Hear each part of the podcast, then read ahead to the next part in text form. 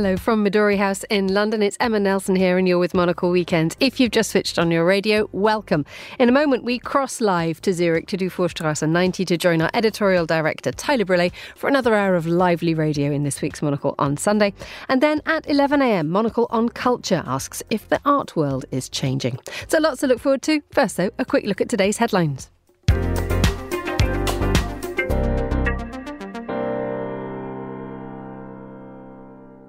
A plane has crashed in central Nepal, killing at least 40 people. 72 people were on board the Yeti Airlines flight from Kathmandu, and videos show the aircraft flying low over a populated area before it spun sharply. 200 Nepalese soldiers are involved in the rescue mission. A major disaster has been declared in California, which has been hit by a succession of winter storms. The US President Joe Biden has said federal money will be made available to help. California's state governor has said 24 trillion gallons of water have fallen since the storms began three weeks ago. An additional five pages of classified material has been found in US President Joe Biden's family home in Delaware. The White House says the documents were discovered on Thursday and were immediately handed to the Justice Department. A special counsel is investigating Mr. Biden's handling of the files, which date back to his time as vice president. A retired general has narrowly beaten the billionaire ex premier Andrej Babiš in the first round of the Czech presidential election. It means that Petr Pavel will face Mr. Babiš in a runoff in two weeks. In Czechia, the position of president doesn't carry executive authority but has significant powers in appointing prime ministers. And Parisians will be able to vote on whether electric scooters should be banned from the streets. There have been complaints that the city's fleet of 15,000 for hire scooters aren't safe, they cause stress, and they clog up the pavements. The city's mayor, Anne Hidalgo, has already come out against the scooters, but the French capital's three operators, Lime, Dot, and Tier, had been hoping to renew their licences. And those are the headlines on Monocle 24. So let's cross live to Dufourstrasse 90 in Zurich to join a busy table, Mr. Brûlé, but we're still sitting down. Is that correct? Good morning, Tyler. Good morning, Emma. Indeed, it is a very busy table. One, two, three, four, five, six, seven people uh, around the table this morning, all sat all ready for a very, very busy uh, radio day, radio hour uh, ahead. But what great news! I mean, if we go back to Paris for a moment, I think maybe we should spend some time talking about hopefully this this referendum uh, vote, whatever we want to call it in Paris, uh, will lead to, to, great news, and we will see uh, poppy colored and, uh, and and lime green and, and other colored scooters disappear from the streets of Paris, and hopefully that leads, of course, to the disappearance of scooters from other cities as well. Yes, just dare, a bit of wishful thinking. Dare I, I was about to say, dare I say that this is a tub that you quite like to thump? Oh, absolutely.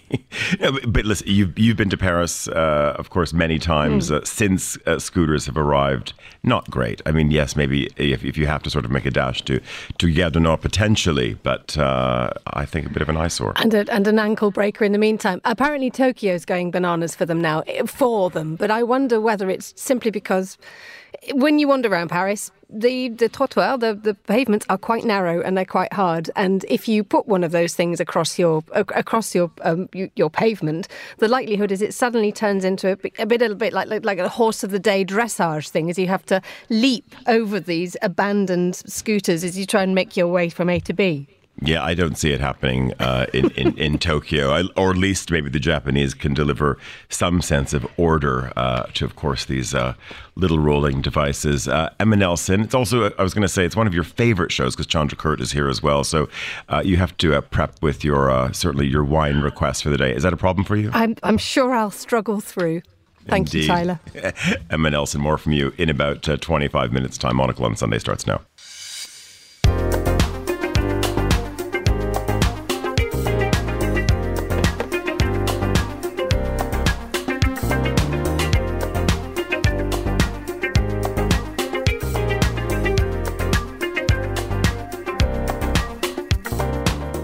Morning from Zurich. You're listening to Monocle on Sunday with me, Tyler Brule. Coming up on today's program from Dufourstrasse here in Zurich, Fabian Kinzelmann is here, also Chandra Kurt. She's going to have a few views on wines. But first, Fabian, what have you uh, seen in the papers this morning or some, any news outlet? Good morning, Tyler. Good morning. Um, for sure, Davos is a big topic. It's coming up again, again in January, the first time since the pandemic. China, lots of people are writing about like the U-turn in China's policy, and also the um, Switzerland's neutrality debate is heating up again. Very good. We'll be discussing all of those topics.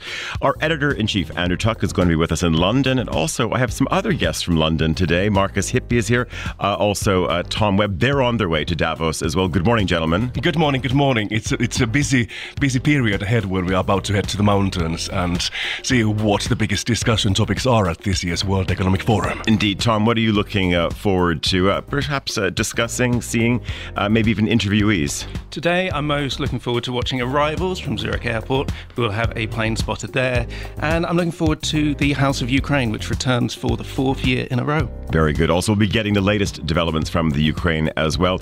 It's the 15th of January, 2023, live from Zurich. This is Monocle on Sunday. Live from Zurich, this is Monocle on Sunday with Tyler Brule. And good morning from Zurich. A very cloudy, uh, certainly a bit of a foreshadowing of the weather to come. Of course, we are talking in the intro just now about Davos. I think in terms of a backdrop, it is going to hopefully look white. But I was on the way into uh, the studio just now.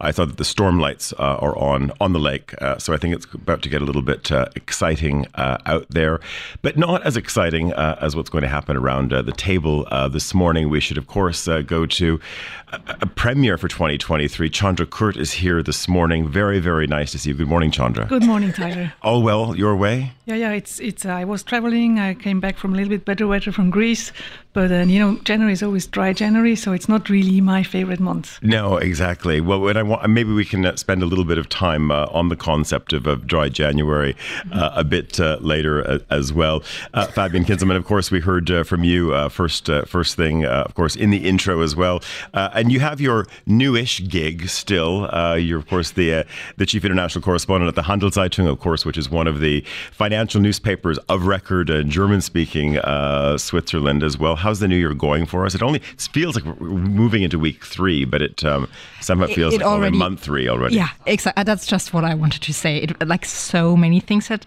happening the past weeks. China is opening up or already opened up. Like Chinese tourists are even back to Switzerland. Yeah, and that's an interesting topic as well because there's I was uh, I was at uh, a birthday party yesterday evening. There was uh, some discussion amongst some guests as well that it, Switzerland is also sort of the odd man out. Uh, of course, we have test requirements in many parts of Europe, but Switzerland's like, come on in, watches need to be sold.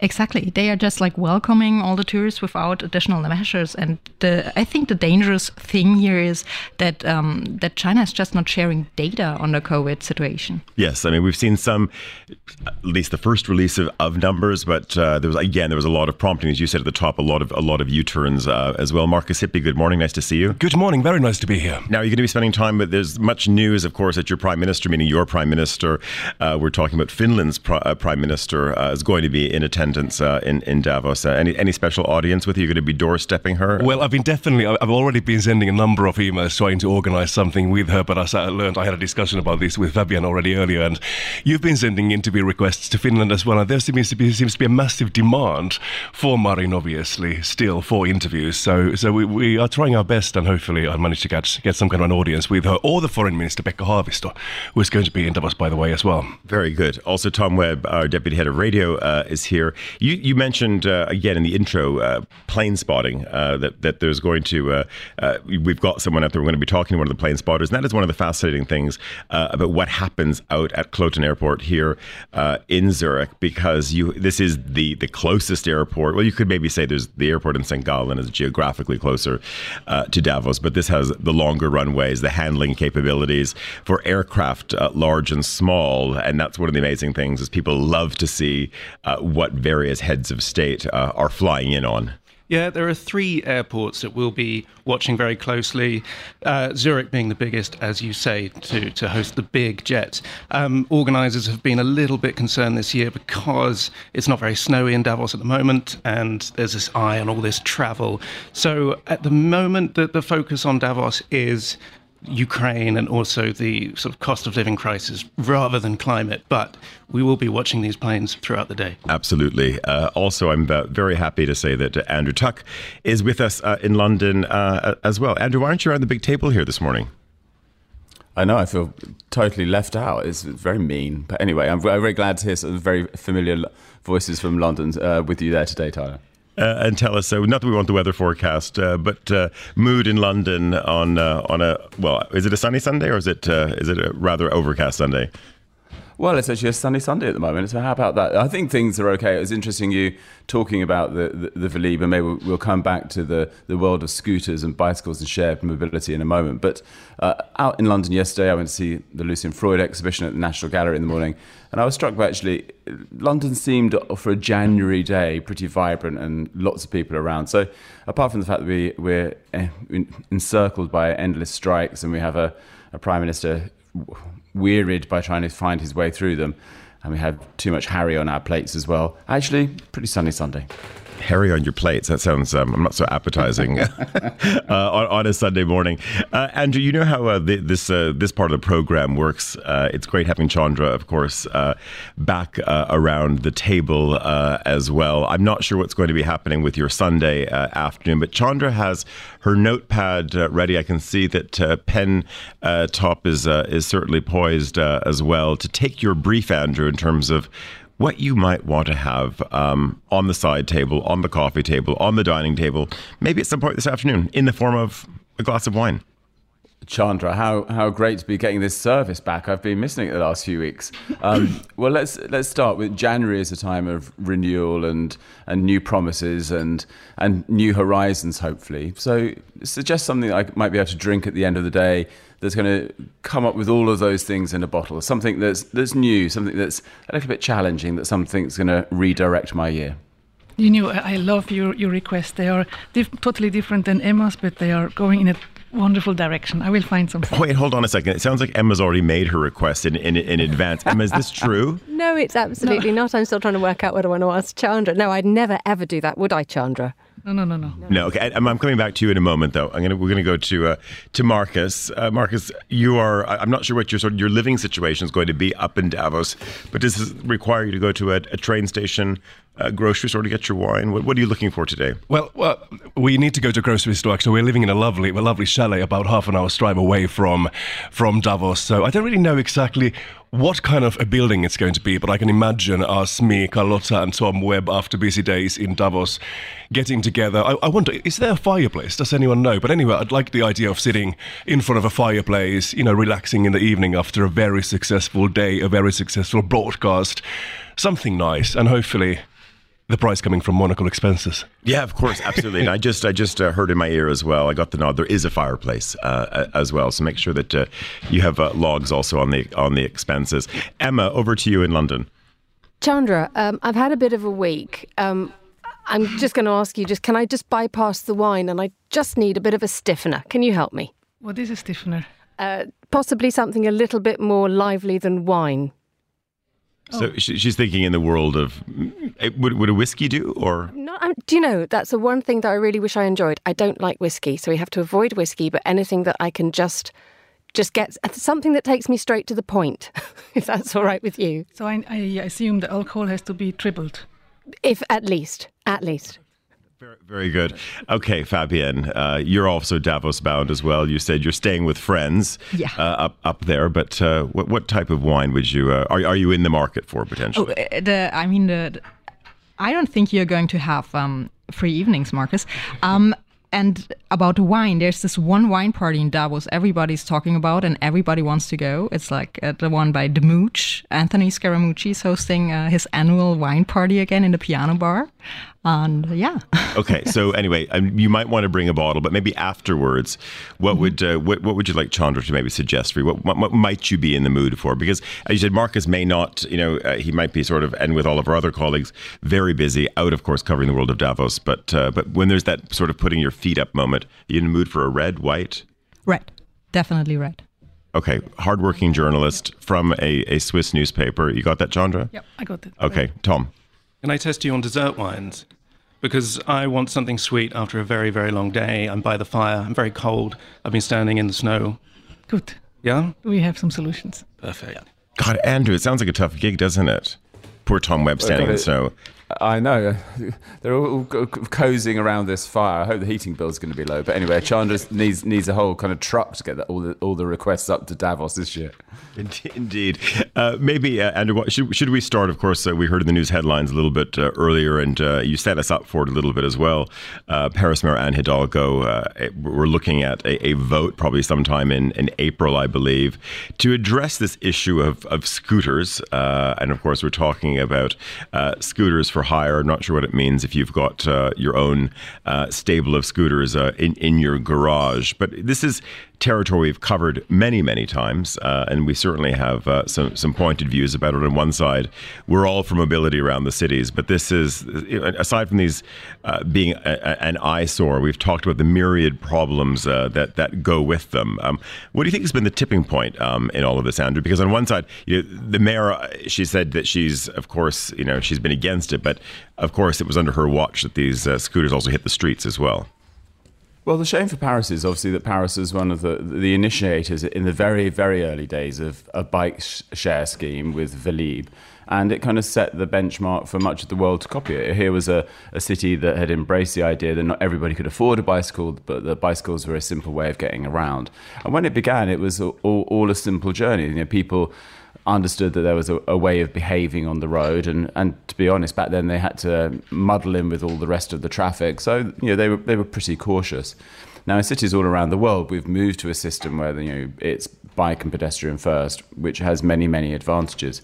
But in a city like London, for example, we, we emphasize speed, we emphasize the, the right of the, the cyclist over the, the right of the, the car user, even of the pedestrian in many situations. So even the language of it, we talk about cycle superhighways, the idea that you can bomb along really fast. And I think this has happened in many cities where the, the quantity of these bikes arriving in, in, in cities has been it's, it's seen a pitched battle between all of these different suppliers. And then you have this emphasis on speed, many roads going over just to being for bicycles. And so people move, maneuvering around the city in, in dangerous ways. The speeds of these things have gone up. The first bikes were pedaled, now, now they're electric. So all of these elements of danger have been added in, and no checks and balances along the way. In essence, there's nothing wrong with somebody going along on one of these these scooters if they behave and if they follow the rules of the world. And my last thing on that, and, we see it a lot in our neighbourhood in London, is is that there's a tendency for very young kids who have learned how to often steal these bikes to use them in almost like a, a free ride for the day and then dump them at the end of the day. And it's and it's it's this this this sense of bad behaviour that's attached to them that has become the real problem. Hmm. Maybe we should do a should we do a little poll, Andrew, because we have so many people around around the mic uh, or mics today this morning, uh, and, and, maybe get everyone's view. Maybe we should start with Marcus, Andrew. I don't know if you've ever have you seen Marcus ever on uh, on, on on such a scooter. I don't think I've even seen him on a bicycle, but maybe he's going to reveal a secret life to us. okay, so tell us, Mark. Are you, are you, are you pro? Are you pro scooters or or not? I'm not pro scooters. I'm pro. I'm pro cycling, but I'm not pro scooters. Okay, there you have it, Henry. He does know how to ride a bicycle. Tom Webb. Uh, I zipped around Rome on a scooter and actually picked up some very bad behaviors, going through red lights, going the wrong way. Um, so, because of my own behavior on a scooter. I am against them, but also I found that Paris was riddled with uncharged scooters, and I think that is a huge problem. And it sort of does beg the question: What else did Tom pick up as well, though? But anyway, um, Chandra, uh, Chandra. Uh, could we see you on a scooter, maybe with a little well, little box of wine in the back? Actually, I'm more the taxi person, but if I will go on a bicycle, not a scooter. Okay, Fabian, uh, zipping around Zurich. I'm into cycling, and uh, I, I love I love to have my own bike. But also your view on this is another city as well, where of course uh, traffic you know, traffic is I mean, traffic in all its forms, whether you're going to be driving 30 kilometers an hour, uh, parking in blue boxes, all of these things. It, it is it is such a defining topic in Zurich as well. And yet, we also have this scooter plague in this city too. You're right, and I think like the scooters, they just um, replaced um, paths people would normally walk. Like people would use a scooter instead of walking, and it's just yeah, and they are not paying attention to the pedestrians. So I'm not like I'm not into the scooter thing. No, and finally, Emma, uh, do, would we ever sort of see you riding around with young Hugo on the back, zipping through Marylebone? So my son has his own scooter, but it's not electric. And it is one of those things that you do need to be extremely mindful that you're not. Go- he's not going to be one of those kids that knocks people for six like bowl- ten pin bowls as as he goes along. So we do actually have to properly navigate this at home on an everyday basis. With regards to me, I don't have the core strength to actually stay upright on one of them. So were I to have a go, I could see myself in about ten meters actually just being being clattered out onto the floor. So I think it's better for other people's safety that I'm not allowed anywhere near one. I should also say we have another voice around the table uh, as well. Part of the trio that is heading uh, to to Davos. Also, uh, the uh, the colleague who also confirmed there is a fireplace in the chalet up there. Uh, Carlotta Rebelo uh, is here too. Good morning, Carlotta. Bon dia, Tyler. Bon dia. Tell me your thought of this because, of course, you work with Andrew on the Urbanist, our program devoted to all the things that makes cities or make cities um, succeed uh, or, or, fail um, in in that case. And again, we've said we've been chronicling this. Uh, your your take on it? Well, uh, just not to play devil's advocate, and just to start by saying that I'm terrible at riding scooters and I do not like them, but I do recognize the value they can bring to a city. And I look to Portugal, to Lisbon, for example, where before the plague of scooters appeared, the car was the only option for everyone. And them, the scooters entering the city's mobility sphere, at least started to reshape this conversation where we now have a city that has bike lanes, that people started to cycle. They take the scooters to go to work. So many of my friends got that as their Christmas presents to, so that they can scoot around town. And while I personally am not uh, a fan, uh, I, could, I can tell and I can sense the value they can bring into changing the conversation. Of course, everything needs to be in moderation and that's the issue that we're having. Uh, Andrew, just uh, maybe uh, tell us uh, now that we sort of dealt with things on the other side of the channel and uh, and set uh, Paris's commuter issues to right. What what else is making headlines in in your part of the world this morning? I know we were talking about that the Harry story has not really gone away. We try not to dive into that topic, uh, but we we've seen in, in uh, I saw in the Times this morning. I think it's also in the Daily Mail talks of reconciliation in advance uh, of the coronation. Well, this is, I think the royal family, uh, all parts of it could ignore each other and, and bury their heads and, and, and just let this story rattle on in, in the US uh, with Harry and Meghan uh, running their little circus around this. But there's a coronation coming, so they can't. So they, they, they could either not invite Meghan and Harry to uh, attend the coronation, which would be seen as a, a huge problem and you know, another snub to them that would rattle on for years and years and years and maybe seem to justify some of the things that they have said, or they can invite them and risk a, some weird showdown and some toxic atmosphere at the event, which should be actually about more than their family. It should be about uh, a moment of, of, of, Britain and what it wants to stand for at this time. So, in the end, it sounds like that everyone on each side realizes there has to be some kind of attempt, at least, a negotiated peace. But I don't see how that really happens. So many things have been said and done now that it's it's hard to see how you get back to anywhere other than a kind of a, a polite acceptance of uh, each other's new realities. So that, that that is played out across the papers today. And I actually thought that maybe this this Sunday it would be quieter because during the week there was a, a slight lull in interest, and even some of the the more voracious uh, uh, reporters on this story had calmed down. But back to this Sunday, when all of the column writers have to have set talk about, everybody is talking about the, the, the, dangers at play here. And one interesting column this morning saying that actually uh, Prince Harry should have looked to Princess Anne, who of course was a, a, spare and has made the most of her life and has come out actually as one of the most popular royals in, in the UK, charting her own course and being independent in what she's done. So spare doesn't have to always be a, a bad position being the number two. And of course, then there's strikes. You know, strikes, strikes, strikes. And it looks like school teachers will will now go on strikes. But again, the papers are intriguing here because I think while you, while many of them will happily kind of rally people against the say the rail strikers, there's a, there's a lot of empathy in the papers for those in the health healthcare world because people are experiencing that every day, and they see that they see that there are problems that need fixing. So there's those issues, and then maybe a sunnier story in a way, the the, the renewed commitment of the UK to Ukraine with the the announcement that these um, Challenger tanks will be sent to Ukraine, and Rishi Sunak trying to urge the Germans to do the same. Andrew, just on the point about, uh, of, of, course, about the, the, strikes, do you think there'll be a sentiment change, though? Because it's one thing, of course, you might have to uh, take your, your mother, your children uh, to, to the doctor, uh, but suddenly uh, the impact, uh, of course, after years of COVID as well, that that, that, we might be in a world in the UK where uh, your kids are going to be at home suddenly. Does that does that really become a bit of a strike tipping point? And because you said there's been, been you know, enough sympathy on one side, uh, you know, but kids at home midwinter could be rather different. It's not just the kids at home. I think there's a, a, knowledge of parents who have had children who've gone through the education system over the last four or five years that something is amiss, especially in these last pandemic years. That education was was damaged by not being in the classroom, and that they have kids who are desperately, even now, trying to catch up with where they should be, and whose life opportunities may have been damaged by the lack of direct access to teachers during the pandemic.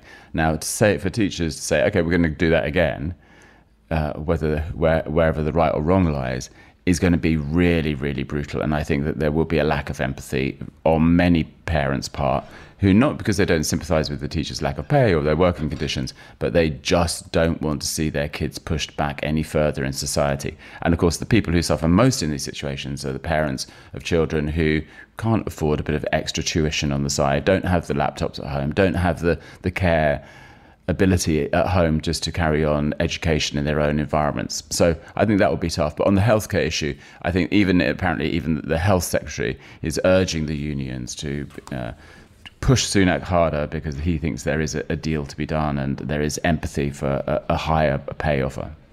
Um, Andrew, you're not um, heading to Davos. Of course, uh, you'll be editing the copy and uh, directing things uh, from from your perch uh, in London. But if you were uh, working with Klaus Schwab, of course, uh, the the founder and certainly the, the, the figurehead of the whole organization, what do you think should be the defining topics this year? Of course, we know all of the the key ones. I mean, some are luxury topics, some aren't. But you had to focus it uh, in, in, in some capacity for the WEF. What would, what would you uh, like to see discussed and hopefully resolved? Well, I think the, the, really fascinating thing is, you know, that we've got to a point where we are this this kind of, you know, this this this fractured world with you know different poles of influence. You know, even maybe five, ten years ago, you would have had the Russians there, and the, and you know, and a, a, sense that maybe China was going to be this amazing trading partner, and we had to make peace with its politics. But we're now in a position where none of that seems likely, and I think that challenges everything. It challenges defence. It challenges the environment. If you, you don't work as a as a unified force, and we and we see all of our institutions being challenged about this. So in a way, I think it's for, you know, for Davos to prove its relevance, is, is it only relevant now to a third of the world? Was it only ever relevant to a third of the world? And, and how we maybe chart in the West a slightly different course and one with a little bit more awareness of the of the, the brutal challenges that, that face us ahead. And is there a way through them? Because I think even this morning we see what's happening in Ukraine. We, we, we see the, the 60,000 deaths a month now in China. And you realize that the world feels very different places. So I would say that the, the challenge is, is, is can we achieve anything together or is it time for to chart a different course?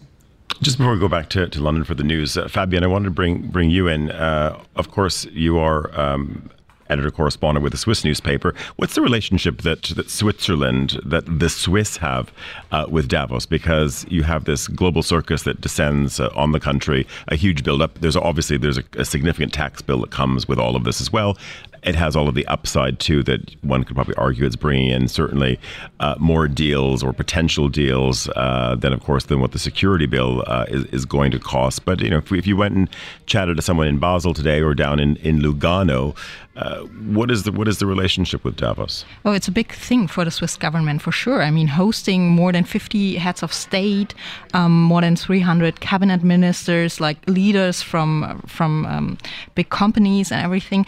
It's just um, and bringing them all to Davos, to this tiny, tiny village in Switzerland. It's just um, it's it's a great success for Switzerland. It's good for the brand image, and of course, like um, yeah, the whole Bundesrat. Uh, has like the opportunity to meet with world leaders there and to like establish um, itself again as like the meditator in like in this world in crisis. Uh, Chandra, if we if we ventured out of uh, your your front door uh, and uh, in, your part of the city, does it does it does it impact uh, yeah daily life and or are people sort of clinging on to what's in Handelszeitung or Blick or, or NZZ in terms of what is happening uh, up there, or does much of, much of Switzerland just sort of get on with it? Okay, they're happy that people have, have shown up and are spending money, but what happens up at over a thousand meters above sea level doesn't really have much impact day to day? I think at the moment everybody's still a little bit in the in the not not holiday mood, but I think life didn't start really yet, and it's not that I heard a lot so far. Mm, very good. Listen, it is uh, just uh, gone at ten thirty uh, here in Zurich, nine thirty in, in London, and Emma Nelson is there with the news headlines. Thank you very much indeed, Tyler. A plane has crashed in central Nepal with at least 40 people now known to have died. 72 people were on board the Yeti Airlines flight from Kathmandu. At least 14 people have been killed in a strike on an apartment block in the Ukrainian city of Dnipro. The attack was part of a fresh wave of missile attacks across Ukraine, with cities including Kiev, Kharkiv, and Odessa also hit. A major disaster has been declared in California, which has been hit by a succession of winter storms. The state governor says 24 trillion gallons of water have fallen since the storms began three weeks ago. Parisians are to vote on whether electric scooters should be banned from the streets. There have been complaints that the city's fleet of 15,000 for hire scooters are unsafe, clog up the pavements, and cause stress.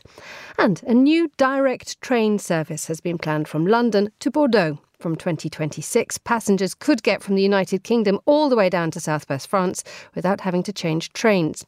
The journey will last five hours, and the train, it's being reported, could be partly wine themed. And those are the headlines. Back to you, Tyler, in Zurich.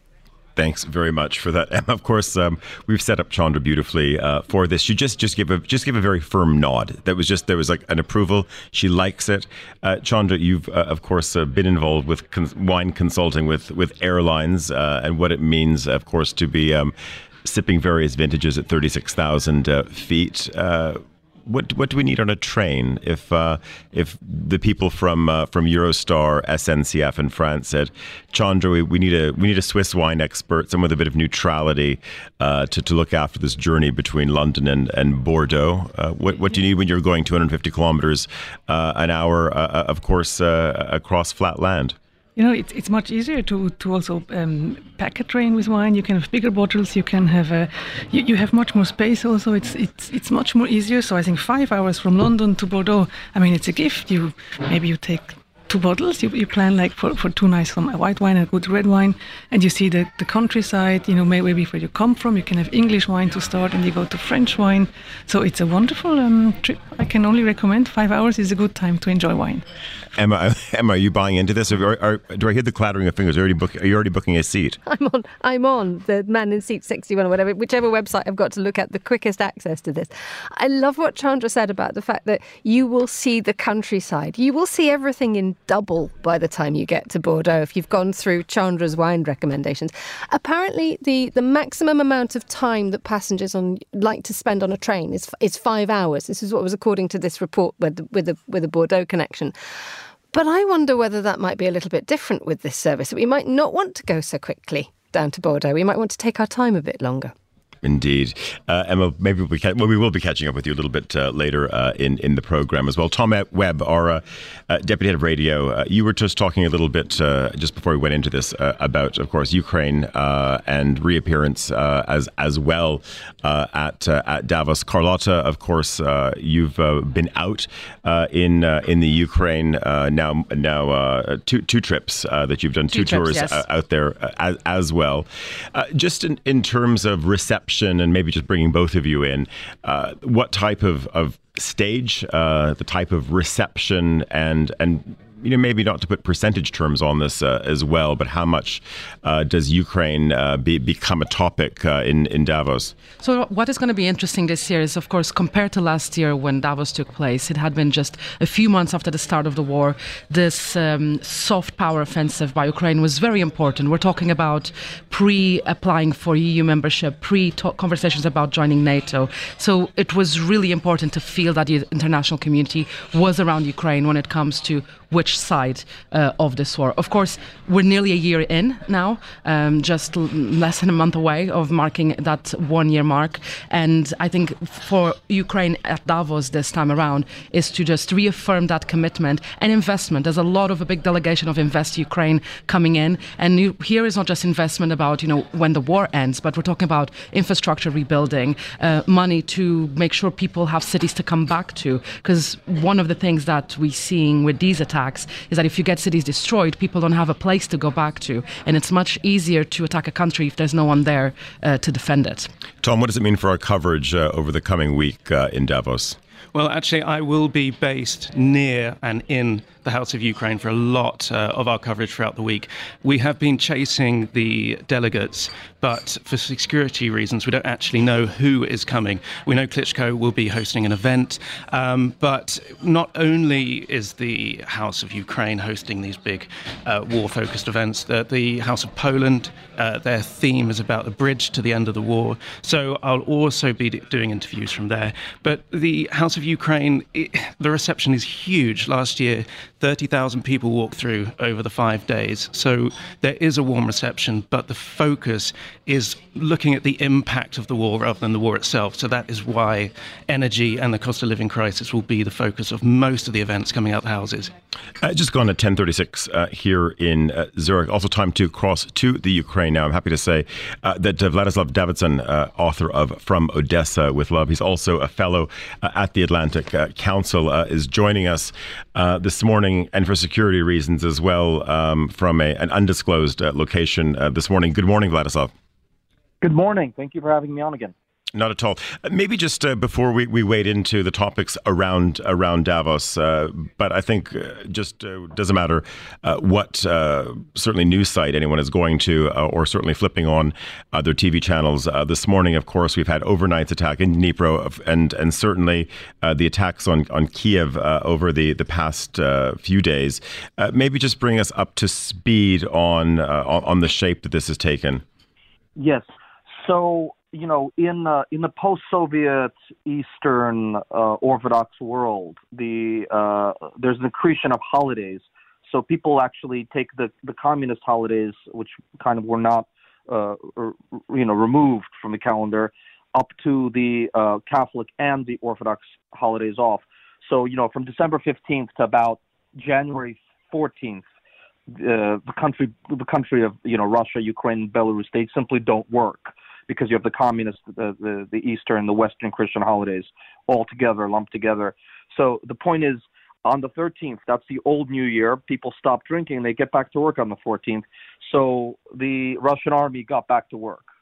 Just on that, um, maybe sort of picking up, and and certainly tell us, just going back to Dnipro, uh, in terms of, of, of, the attacks, and but I think also people's particular interest in in Kiev um, as well.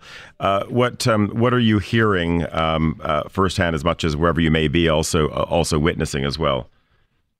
So you know this this uh, this new attack, we haven't seen a scene like this in a couple of weeks, where they actually had a direct hit on on a, uh, a residential building in the in the middle of uh, of uh, sleeping period, where a lot of people got killed with with people yelling out um, from under the rubble. Uh, we, we reported, I think, already 13 deaths, 14 wounded, uh, 100 wounded, 14 of them children.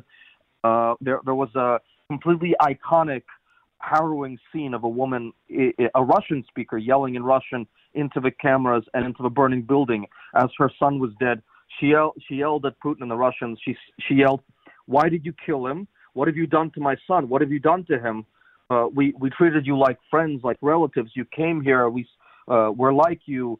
Uh, and what have you done to my son? And I curse you. I curse you and all the Russians to the seventh generation. I curse you. Completely Shakespearean stuff. She said, May you drown in my tears and the tears of all the other mothers. So everyone in the Russian-speaking world with a television and a heart was watching this heartrending scene of a woman wearing a red jacket, yelling in Russian at the Russian army, "What did you do to my son? How could you?" So it's just a com- completely horrific situation. And there were no military targets anywhere near this uh, residential apartment building. They just they blew it up in order to maximize casualties and in order to make the population afraid. Ladislav, we were, we were um, of course, talking about many themes uh, that will, of course, be, be shaping and uh, and certainly uh, be currents within Davos. So, from a, a Western global perspective, uh, you know, energy uh, always being one part of this. Of course, uh, Russia part of the equation and the problem as well. how is, as we probably also have uh, colder weather uh, moving uh, across Europe again, what has this meant from from an electricity supply and energy supply? How is how is the Ukraine coping? uh, currently. What do these sort of rolling waves of, of power outages, et cetera, look like, um, and and how is it being managed? Yeah, that's a great question. So this is, in some ways, this is actually worse than uh, uh, comparatively. I mean, uh, the the casualties are horrific for, for, residents, but in some ways, tens of millions of people sitting without electricity for half the day or a third of a day, depending on which part of the city you're in, which part of the country you're in. It's much worse for for uh, being able to run a country. The point is, uh, from the Russian army standpoint, is to depopulate the country, to destroy the economy, to destroy the capacity to uh, lead an ordinary life. And what happens uh, in a place like Kiev is that depending on which part of the city you're in, that's how much electricity you're going to have. If you're living across the street from an embassy or uh, industry or a hospital or a government uh, structure or uh, something like the uh, like the interior ministry, you're going to have power the entire day. If you're living in the wrong part of town, you're not going to have power at all, or more than for four or five, six hours. People charge up their phones and their tablets. They schedule their meetings. My wife uh, is Ukrainian French. She has to schedule her meetings for her uh, her her partners back in Kiev and Odessa for those parts of a day when everyone has energy it's very difficult. One one partner will be in Odessa, another one will be Czernowitz, another one will be in Kiev, and the four of them have to figure out a part of a day when they all have electricity at the same time. One of them will probably go to the car and sit there charging his phone off a battery, and it's it's incredibly inefficient. And as a reason, the economy is down 30 percent. You really can't run an economy like this when you when you don't know whether you have electricity for more than a quarter of a fifth of a day and uh, people are coping heroically, resiliently, but it's no way to run a country, and it's it's going to destroy the economy sooner rather than later. So the the Russians know exactly what they're doing in those terms. I tried to get my own family out of Odessa out. My father-in-law went back. He says, you know, I, I'm 75. I have enough electricity to do my my uh, my stuff and uh, water my my plants in the garden, watch TV in the daytime. I'm okay. I still have heat. I have clean water. The electricity is okay. So some people can deal with it, some people cannot, and it's a it's a tremendous tremendous liability. Uh, just before we go, Vladislav, uh, as we were just discussing a little bit earlier, of course, we're, we're the, the, first anniversary uh, of the war is is approaching. From your perspective, uh, what do you see happening in terms of, of marking this? Because obviously, this this does, of course, provide a, a rallying cry. Uh, we, you know, we hear about, and, and of course, why wouldn't there be a degree of fatigue around all of this? So, what opportunities that also present uh, for the government, not just within the borders of the Ukraine, but also internationally to keep this front and center? And the Ukrainians are very savvy about this. They've had to become savvy about this. There, there's going to be a tremendous wave of events the entire world. We're all going to be watching it uh, everywhere, from London to Zurich to, to New York to to uh, to Greece to Africa. Everyone's going to, to see it. Uh, obviously, the Ukrainians will have to have some sort of demure, quiet uh, events in, in the middle of a war. The Russians are known for bombing things on symbolic dates in order to send a message. There'll definitely be on the 24th, sadly, a wave of assaults. Uh, we don't know when the when the next wave of uh, of bombings is going to take place, and the Russians are obviously preparing another uh, wave of uh, uh, of human meat meat grinding uh, soldiers to, to attack. There, there's obviously going to be a, a next campaign, either a counterassault from the Ukrainians around March, as they're saying, or something big from the Russian side. I wouldn't even be surprised if the Russians begin the new phase of the operation around February 24th in order to show that they that they haven't lost the war. This isn't over. Uh, the Ukrainians can still they, they could still do very badly, and the Russians can still grind this out in the way that they have in other wars. I'm cautiously optimistic, but the, they're calling up more and more reservists. They're calling up more and more young men. Uh, the uh, the losses taking now place around Soledar, a salt mining town next to Bakhmut in the east, are tremendous. We're hearing that the Russians are throwing thousands and thousands of mercenaries and prison inmates at the Ukrainian lines, uh, just literally thousands of prison inmates until the Ukrainians run out of uh, men and ammo. So this is a horrific, grinding, attritional war of the World War One variety uh, except with tanks and drones of the of the World War Two variety and of of the 2022 variety. So uh, you know I, am cautiously optimistic, but it, this is going to be a, a, long, grinding, exhausting war until the Ukrainians win.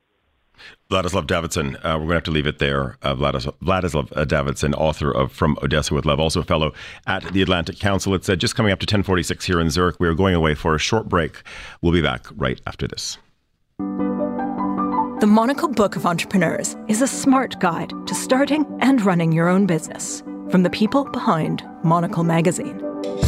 It's a handbook designed to encourage, inspire, and perhaps even gently prod its readers into taking the plunge and starting something for themselves. Inside, you'll find canny case studies of 100 businesses that succeeded, ideas on where to base your business, and advice from more than 50 industry experts on everything from finding funding to scaling up. There are ideas and opportunities for everyone from a first timer with a dream to seasoned entrepreneurs mulling over their next venture. This isn't about getting rich quick, but it is for those interested in building something with integrity, making something that lasts, something you'd be proud to pass on to the next generation. Isn't it time you turned the page? Let's get started then the Monocle Book of Entrepreneurs. Go to monocle.com forward slash shop and order your copy today.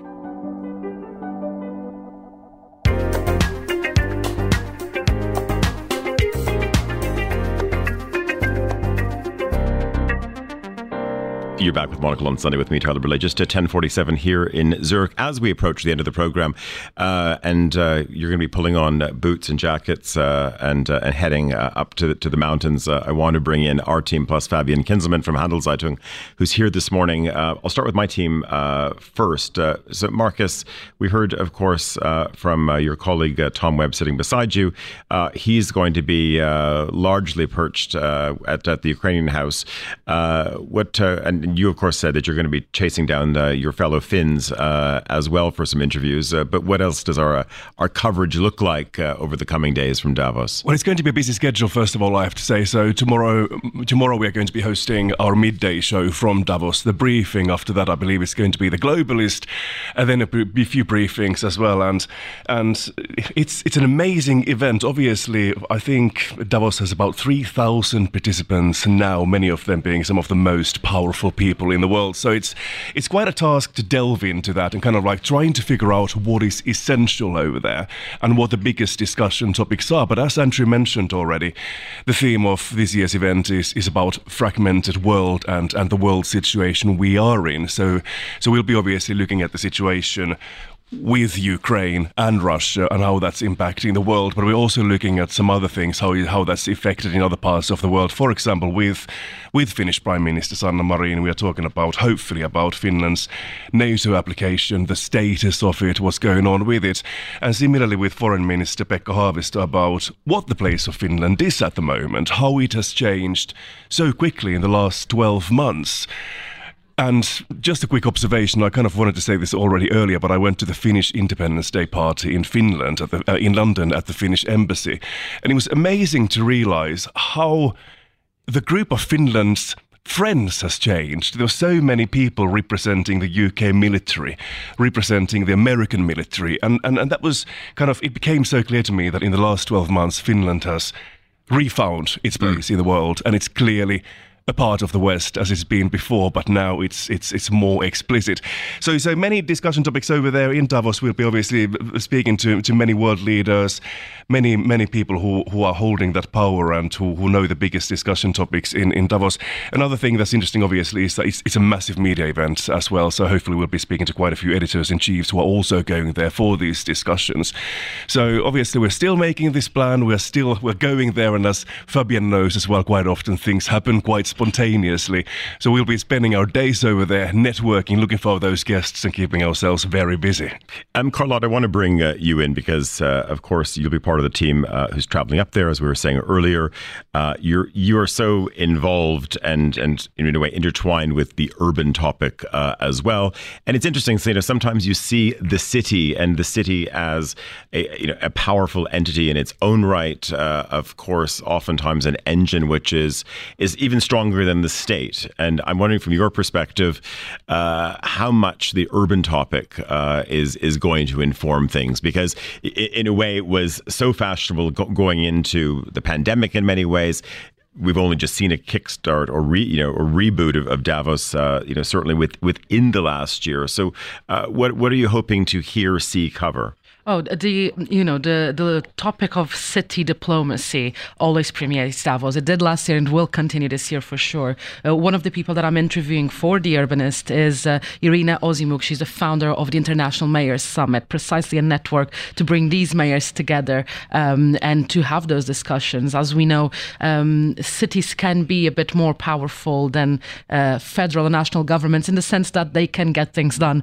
with. Uh, not saying that there's no bureaucracy, but at least there's not that much, many layers and things can get moving a bit quicker and there's more room for experimentation. Now, at Davos, on top of all these national world leaders, you have big delegations of current and former mayors, some of them who are now have moved on to consultancy work and might be working for some tech companies, but have this presence at Davos informing the conversation. And an interesting one is as well, of course, who is the mayor of Davos and uh, how does that city itself change for this international event? You know, going to Davos outside of the World Economic Forum is a very, very, very different experience. And one of the things last year, which was my first time at this summit, uh, that struck me was just how much the city adapts and the idea that you have 80% of a town uh, cordoned off uh, through security badges. That what does that mean for the people who live there? And uh, suddenly you don't have access to a street that otherwise you'd be there every day. And it's quite an interesting dynamic that I'm hoping to pick up again this year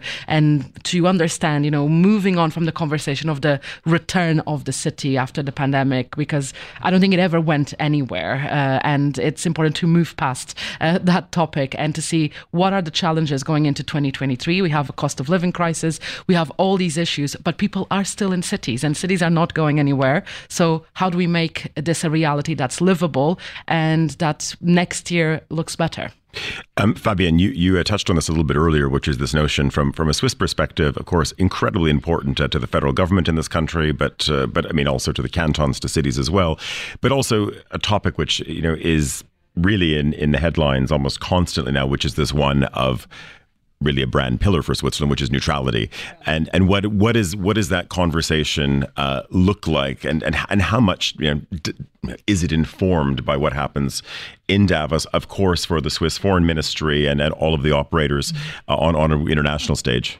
As we heard from uh, Vladislav from Odessa, the Ukrainians are really fighting. They they're having the fight for life or death, right? So like lots of the European countries or of the uh, part of the Western world are trying to. Sh- to speed up solidarity by sending more and more heavy weapons in, but lots of them of the countries are prevented because lots of the material has like components which were produced originally in Switzerland, and Switzerland um, for, doesn't allow the export in like countries where war is actually happening right now.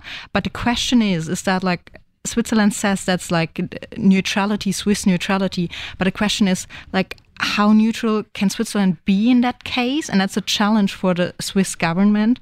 Um, like, is it actually neutrality if they are not allowing this to export this material, or is it are they actually weakening the Ukrainians, so thereby also kind of supporting Putin, and it also becomes a big um, economical topic in Switzerland. As like lots of the of the European countries are now saying, okay, if that like if something like that is happening, then we are not going to buy any more like components from Switzerland, not any more like munition from Switzerland, and that could be a big economical issue. Indeed, and, and also a topic which uh, is going to continue to uh, to play out.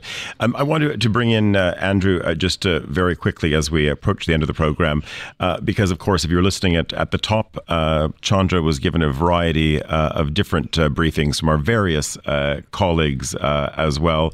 I believe Chandra has has the the results uh, for all of the people uh, who are maybe going to be looking for um, a bottle of wine or a glass at the end of the day. Uh, Andrew, what, what were you looking for? Just remind us.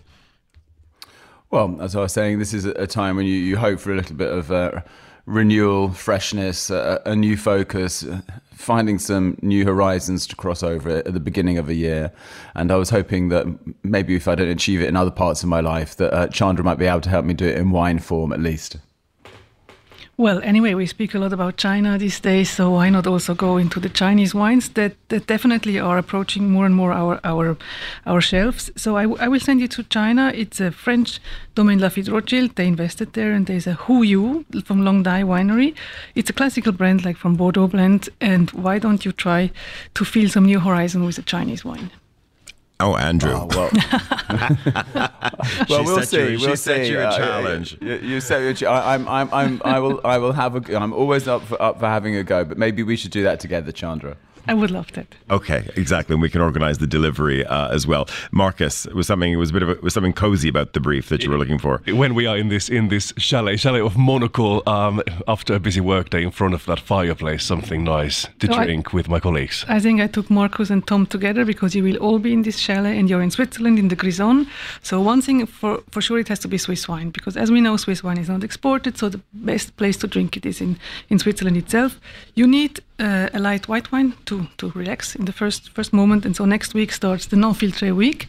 So it's the first wine of the new vintage that is launched. It's the Chasselas unfiltered. So go have some bottles of this.